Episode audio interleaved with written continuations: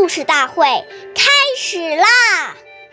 每晚十点，关注《中华少儿故事大会》，一起成为更好的讲述人。岁月易流逝，故事永流传。大家好，我是中华少儿故事大会讲述人周凯歌。今天我给大家讲的故事是《不期暗示》第三十六集。瞿伯玉是春秋时期魏国的大夫，是一个非常讲究仪表的人。有一天晚上，忽然听到有车马的声音，但经过王宫门口时，却没有了动静。过了一会儿，车马声又在远处响了起来，以表示空静。瞿伯玉绝不因就因为是晚上，没有人看见了就废弃了礼节。这件事小事可以看到许博玉的谨慎和认真。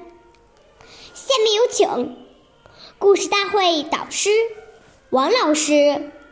为我们解析这段小故事，掌声有请。好，听众朋友，大家好，我是王老师。我们来解读一下这个故事。我们说，这种专注的精神、细心的行为，从小就要养成。这句话用在求学、工作中也非常实用。事情没来的时候，对待自己要谨慎，防范过失的发生。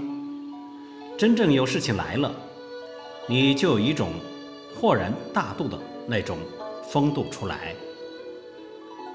崇高的节义、真实的道德学问，都是从暗室屋漏中来。我们要教导子女，在没人看到的地方，更要懂得。尊敬别人，谨慎自己的内心，不要随便碰别人的东西，不要起偷盗之心及不应该起的念头，因为这些都是很不尊重别人的态度。所以，独慎非常重要。好，感谢您的收听，我是王老师，我们下期节目再会。想要参加故事大会的。朋友，请关注我们的微信公众号“微库全拼八六六九幺二五九”。